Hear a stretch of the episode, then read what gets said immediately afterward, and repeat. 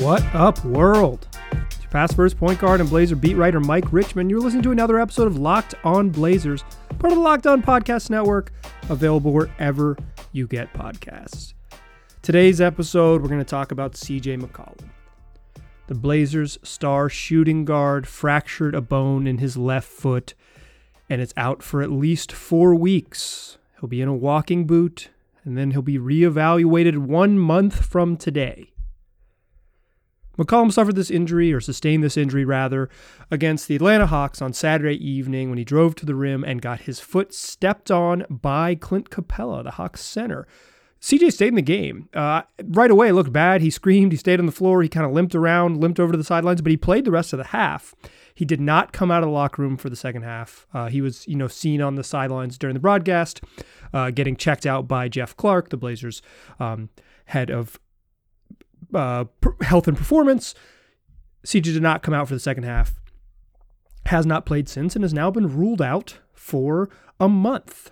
So, what I want to talk about in this episode is all the implications of what that means. I want to give you a little background on CJ and what and what his sort of near term looks like. Uh, then I want to talk about how the Blazers are going to replace him. That's that is the name of the game. The season is going to press forward even if the, if CJ is not available to play. I want to talk about the internal options and yes the external options. I think people get more excited about who's not on the roster in these situations, even though the Blazers' choices will likely come from those already on the roster in terms of replacing Colum, McCollum's minutes and production. But let's start here in the first segment talking about sort of how CJ ended up here. I, I explained to you how the injury happened getting stepped on by Clint Capela. A freak accident um, wasn't wasn't you know if you didn't see the game, it wasn't by any means malicious. If you saw the game, it's just the type of thing that happens when you drive into the paint. There's big folks; they might step on you. But just in terms of how sort of the diagnosis came about, or how how how CJ found out he broke his foot, you know the original scans, original MRIs, uh, which obviously when a dude gets hurt, they're going to take those at the arena. It happens all the time. I was, I believe, it was reported like in real time, like CJ McCollum is getting an MRI, as if that was some sort of indication of how serious it is. It's a billion dollar, it's a billion dollar company. Uh, when a guy gets hurt in in in his bones or muscles, uh, they're on campus there in Portland. They can go get an MRI without without leaving the Rose Quarter. They can walk all back hallways over to to rebound orthopedic surgeons and get an MRI. So, but that initial MRI uh, revealed that CJ had a foot sprain. Ruled out, said it'll be reevaluated in a week, but uh, further a follow-up appointment and uh, and meeting with more specialists and more imaging, a second MRI, it sounds like, revealed that he was that in addition to this mid-foot sprain, which was going to keep him out at least a week, you know, his his it was it was going to be a sort of you know miss a significant chunk. Now it's a much larger chunk revealed that there was a hairline fracture in what the Blazers call his lateral cuneiform. I'm sure I'm pronouncing that wrong. Um, not a doctor, mostly a podcaster. It's a bone in the middle of your foot. He has a hairline fracture and a bone in the middle of his foot. So he's going to be in a walking boot for four weeks, and then he'll be reevaluated after that. The I think a lot of times when we think timeline and stuff, uh, we always say you know reevaluate in four weeks. Okay, he'll be back in a month. Uh, I think that's probably not how these things work. I think you're thinking more like it's probably more like six weeks before um, before we get there. But uh, it's you know this is a real bummer because CJ was just he was having the best year of his career, right? He was playing at an all-star level, and maybe in the past you'd say like he's an all-star, but but just can't make the all-star team in the West. This year he was going to make the all-star team. I do feel a little guilty, quite honestly, because I said on this podcast CJ is going to make the all-star team. I'm going to speak it into existence, and one game later he su- he sustained this injury. So my bad, y'all. That's I am generally very pessimistic, and maybe the Blazers have overachieved my pessimism. This time I went with optimism optimism, positivity, and look how we look how we were rewarded. Look what positivity wrought. Uh, I think it's important to note, um, although I, I, I don't know this if this played any factor, but I think it's important to note that CJ's had trouble with his left foot in the past. He broke his he broke the same foot his senior season at Lehigh when he was the the best scorer in the country. Uh, as a junior, he had cooked Duke in the NCAA tournament, so he was obviously a favorite of a young Mike Richman. But uh, senior year, he broke his foot uh, and cut short his season when he was the leading scorer in the NCAA. And then still drafted 10th overall, right? Blazers still saw him, uh, you know, Neil thought he was still going to be a major contributor in the NBA, maybe not a star, but certainly someone he was worth the 10th overall pick. And before training camp even started his rookie year, CJ broke his foot again and missed the first 34 games of his rookie season. Even made his, because of the foot injury, made his NBA debut in Idaho with the Idaho Stampede. He went to the G League back when the Blazers owned a G League team. So this, this, is an injury. You know, it's it hasn't reared its head in the in the previous eight eight seasons. And McCollum told Jason Quick of the Athletic that um, this is a totally different injury than the than the one that he sustained as a senior and then kind of re-aggravated again as a rookie. He just he said that it's a different location and a different severity. Um, but I think it's important to, to note just in terms of information that you have is that CJ has had problems with this left foot in the past. Obviously, it, they are well behind him, you know, eight years ago since it's happened. So McCollum will spend the next four weeks in a walking boot, and then he will ramp up his on-court activity and try to return to the Blazers shortly thereafter. I don't think there's like an extended runway after after it would uh, the walking boot comes off. It would just be sort of ramping up the ramping up his on court work and seeing how much weight he can put on his foot and play basketball. Uh, you know, when he it's not like he's going to come back and play a little bit. When he comes back, they're going to need CJ to play a bunch. So they want to make sure that there's not a chance of re-aggravation. I think that would be the only thing that would hold him back.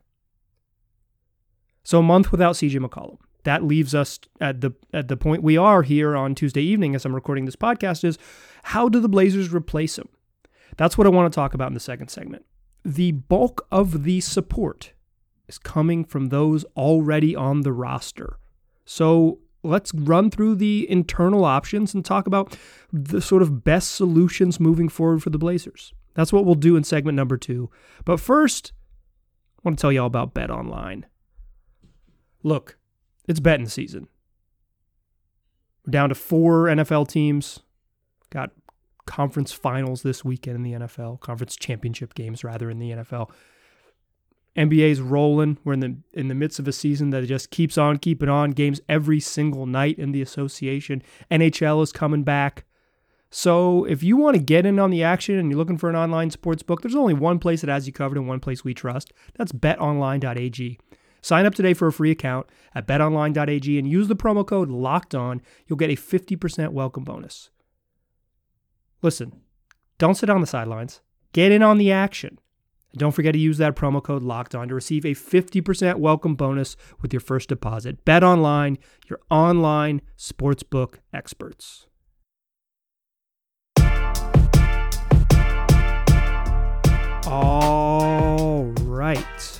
We got good stuff coming for you later this week on Locked On NBA. Jason Quick of the Athletic, who I mentioned in this in this first uh, in this first segment, is going to join us later in the show. He's he's going to hop on Thursday's show, so be sure to check that. Uh, Jason has been covering the team longer and better than anyone else, so it's always a joy to talk to him. He's a good friend of mine, and he's gracious enough to come back on the show after joining us earlier this year. So, so Thursday, be sure to check that out. Jason Quick of the Athletic joining Locked On Blazers. We talked about CJ McCollum's sort of injury history, how he got here, and what his uh, you know what's next for him. But what's next for the Blazers is they have to move on move on without their all-star shooting guard. I mean, he was he was really playing as well as he could possibly play. And it's a real bummer. Like it I don't think there's any other way to say it is that it's a real bummer, but the Blazers have to have to keep playing. In fact, they they got more games this week. Uh, you know, Wednesday and Friday it keeps on rolling. So the question is sort of how do the Blazers, um, how do the Blazers replace CJ McCollum? We know how they already did it against the San Antonio Spurs. Rodney Hood got the start, played 25 minutes and had his best game of the season, 21 points on 9 of 14 shooting. He doesn't do all of the things that CJ does. He's not the same level of playmaker. He's not. He doesn't bend the defense the same way. But Rodney can score. He can shoot. He's he's um he's someone who can contribute in the starting lineup in the league. I mean, he this is by far his best game, so I don't want to say like this is who Hood who, this is who Rodney's going to be, but he's if he gets back towards, you know, he's, he's obviously recovering from a, an Achilles injury, a long term and serious injury that, um, you know, kept him out of basketball for 13 months. But he's he's working his way back, and and and the game against the Spurs on on uh, Monday was as good as as good as he's looked. The Blazers tried another strategy against uh, against Atlanta after CJ did not play in the second half when he didn't come out of the locker room in the second half as he was getting treatment or getting you know MRIs, etc. Anthony Simons started at uh, two in the second half. Uh, that's certainly an option. The problem is that Simons just while while Hood has not been very good, but has a built-in excuse, I'm not sure I'm not sure Ant has that built-in excuse. He just has struggled this year. This is the year he was supposed to maybe not take off. I think that's probably um, too generous of a read on what you would expect him to do. But the Blazers have a track record of guys in year three taking a big step forward. Anthony Simons was not ready in year two. They pushed him ahead and he was not ready. That's I blame that as much on the franchise as anyone else. But he has now had three NBA off seasons plus the weird hiatus between the middle of his second season and the bubble. Um, he didn't have you know a traditional third off season, but he's had he's he had time from the bubble to this season to start to get his to get his body and his mind right and his and sharpen his game. And through 11 appearances this season, he just hasn't been very good. He's shooting 30% from the floor and 32% from three. Averaging four and a half points per game, 4.2 points per game. He just he hasn't been great.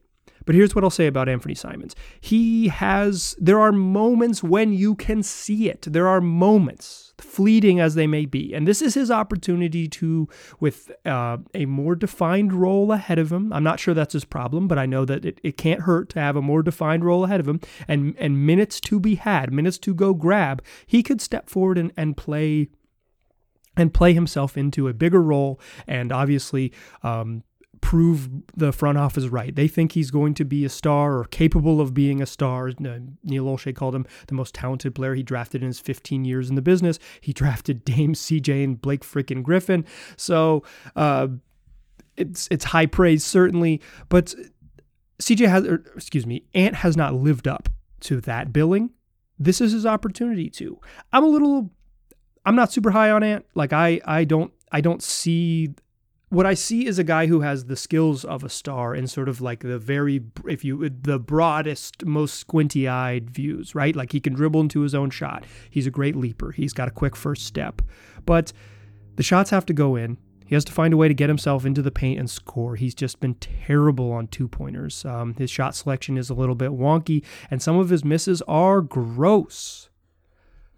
But I'm going to throw that all out and just say this Anthony Simons has an opportunity in front of him and this is his chance to seize it and prove that he's ready. So, while I may be giving Rodney Hood more leeway than he deserves, maybe you could maybe you could argue that, and I may be being too hard on a guy like Anthony Simons. I kind of think that Hood does deserve the benefit of the doubt. He at times has been a big time contributor for the Blazers, and Anthony Simons has mostly been a theoretical contributor to the Blazers. It's time for either of them to be to take over that role. But there's a third option, and it's the big one. I saved the Gary Trent Jr.ist for last. Gary was basically from exactly this moment last year. Uh, yesterday was Gary Trent Jr.'s 22nd birthday. Happy birthday, Gary. But on his 21st birthday in Oklahoma City, he had a career game, and it launched what was a fantastic second half of, this, of his second NBA season. He was really good from basically that moment forward. Uh, Prior to the hiatus, prior to the bubble in Orlando, the, ba- the Blazers basically had six dependable players, and second year guard Gary Trent Jr. was one of them.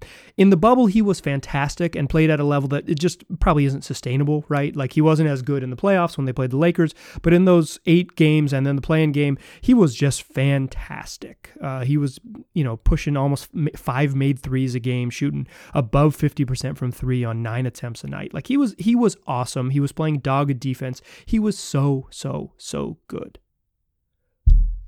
But he just hasn't been consistent this year. Let me read you some Gary Trent Jr. box scores.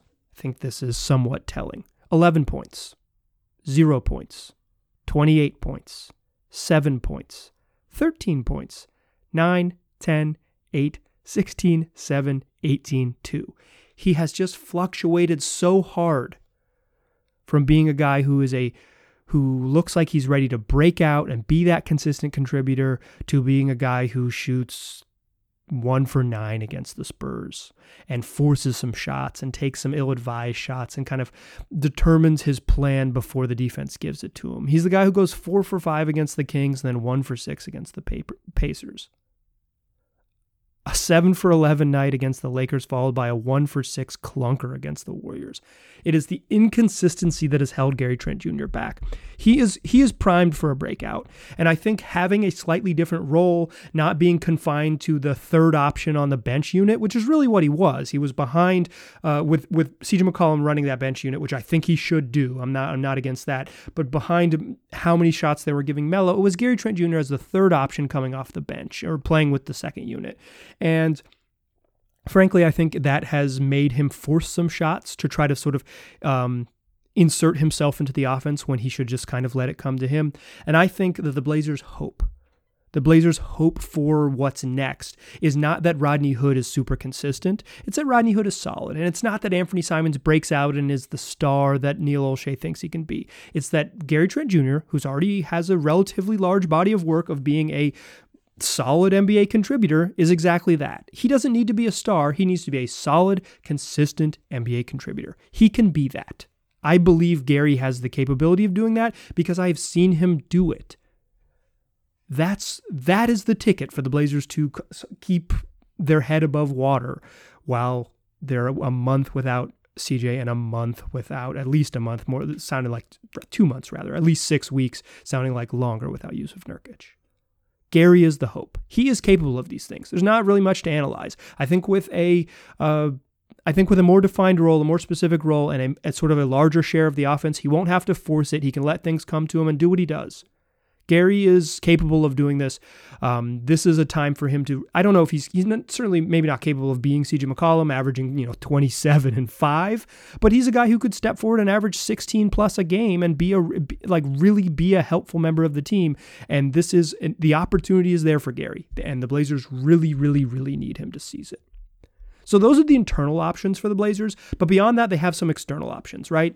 They have a roster spot. They can go forward. There are trades and free agent signings and things you can do, things um, they can do to upgrade this roster.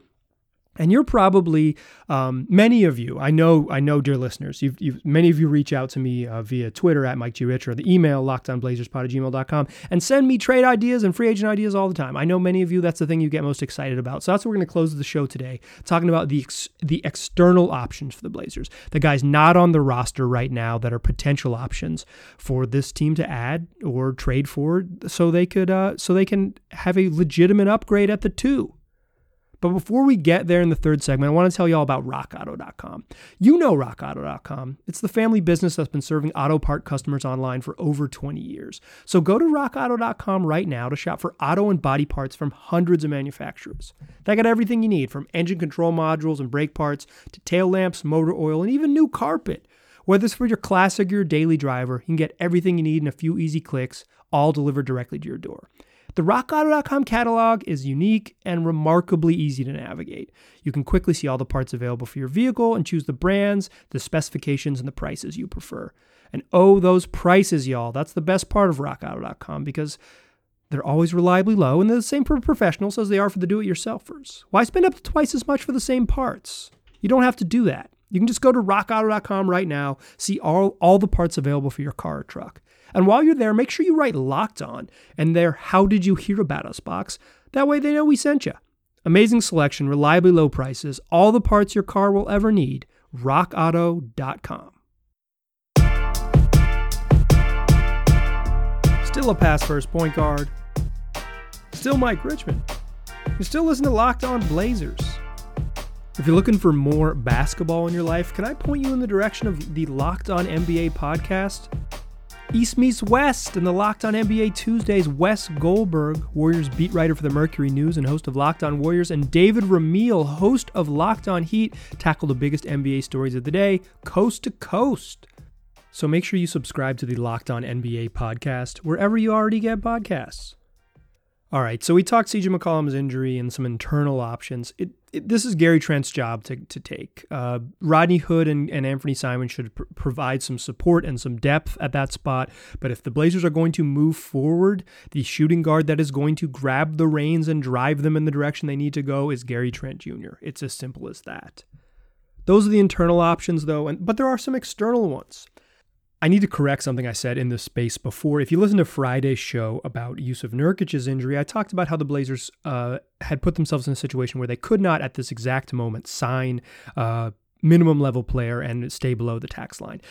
I'm under the impression that Blazers ownership has a hard no on on being a tax team this year. That is that is like a non-negotiable for this team. So uh, when at the time when I believe that they could not sign a player to a minimum deal and and stay below the tax line. It's just I knew it would, to me it's a non-starter. They're not going to do it. Whatever. However, it has come to my attention, reported first by Bobby Marks of ESPN, that uh, that Jusuf Nurkic had a bonus in his contract for appearing in 60 games, and the Blazers winning a 44 this year. Both of those have been prorated to the 72 game season.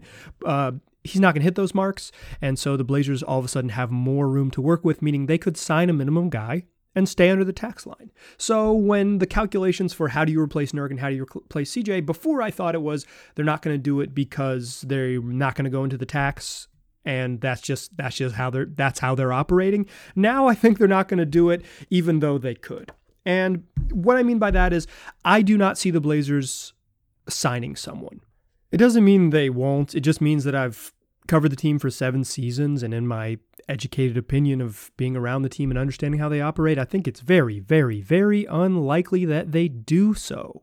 So I was incorrect before in stating that there were financial reasons why they wouldn't. Now I just think there's sort of modus operandi reasons why they won't. Their MO is not to is not to sign guys off the street to to take these spaces. They they believe um, that they can do this internally. Uh, I also think like it's hard to it's hard for me to imagine that there there are dudes on the street who are um, available at the NBA minimum who would come in and be like a significant upgrade.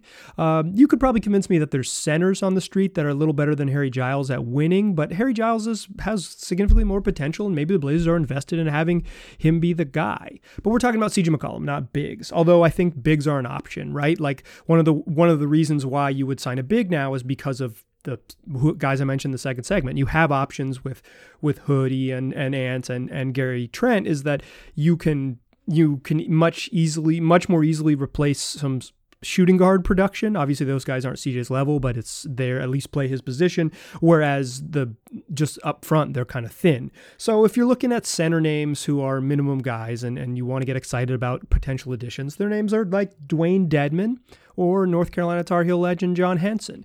Either of those would be. I'm not a big Dedmon guy. I I he I thought he was going to have a breakout year with the Kings. Uh, it didn't work out for him. He went back to the Hawks. It didn't work out for him. Now he's out of the NBA. I feel like NBA teams know more than me. I thought he was ready for. Um, I thought he was ready to take a big leap, and now he is no longer employed. Uh, Henson has just been a solid minimum dude for years. He's not flashy, but he's he's okay. So those are your two the sort of big options that I would highlight for um, for the Blazers as they move forward. But there are some there are some sort of fun fun smaller guys. Like if you're if you are of the impression the Blazers desperately need to sign a backup point guard, I probably don't agree with you. Um, I don't I don't see that as the sort of weakness. I think the Blazers offense, second unit offense stinks, but I think adding another sort of minimum guard to the mix doesn't seem like the solution necessarily. But some names to consider Yogi Ferrell, recently waived by the Cleveland Cavaliers after the James Harden trade that they were involved in, snagging Jarrett Allen.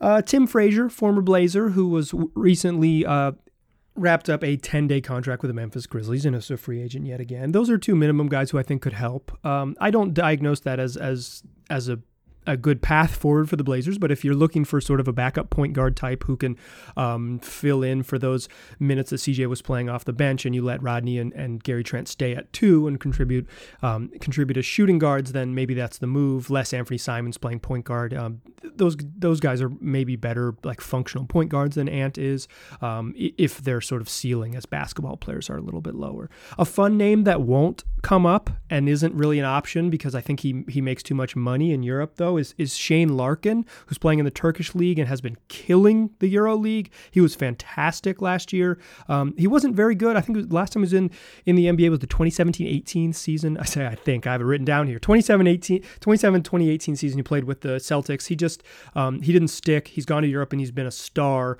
Uh, he's he seems like sort of the best point guard, best guard who is not in the NBA um, with NBA experience. I would say. Um, he probably makes more money than he would. It would have to take a discount to come back to the Blazers. Uh, they technically could pay him more money, but again, we're we're talking about luxury tax stuff. Not going to hop. Uh, not going to happen. But sort of pie in the sky idea is Shane Larkin. I just want to throw that name out there. If you want to get sort of really excited about how the Blazers could sort of maximize this opportunity, Shane Larkin is the name you want to you want to highlight, or I would like I would like to highlight, and you can credit me when you talk about it. Hey, remember remember that Locked On Blazers dude mentioned Shane Larkin. In any case, I think this all kind of gets back to why I wanted to go with this in my third segment is because Blazers aren't going to do this. They're not going to sign a guy off the street. They're going to wait. They're going to wait until February when players who are signed in the offseason can can be traded. They're going to wait until the buyout market in March and teams um, you know, buy out guys who are legitimately good players and then try to sign them to the to minimum contracts. They're just going to be patient. It's you can criticize it and I think that would be fair is that if you don't try to maximize right now, what are you doing? But I'm not speaking to their sort of process. I'm speaking to what I think they will do. And I don't think they're going to add anyone. I think they're going to move forward with the roster they have, which is why I wanted to talk about Ant and Rodney and Gary Trent up top, because talking about Yogi Ferrell and Tim Frazier is a fun idea. Shane Larkin is a fun idea, but they're not realistic. The Blazers, I think they. I think they may end up adding to this roster by the end of the season, but for right now, they're going to do it with the guys they have. So this is this. While I wanted to throw some names out there so you'd have some specifics, here are the options.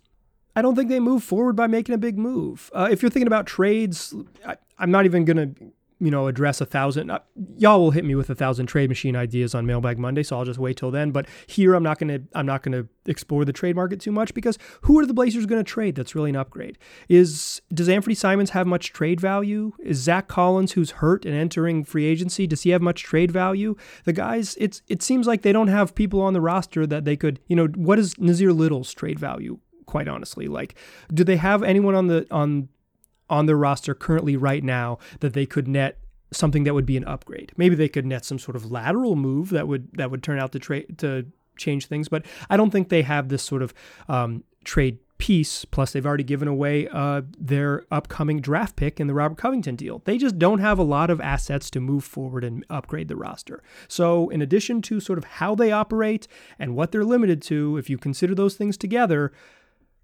this is the group they have. It's on the team internally to improve. It's going to be a challenge, but this is how they're going to move forward.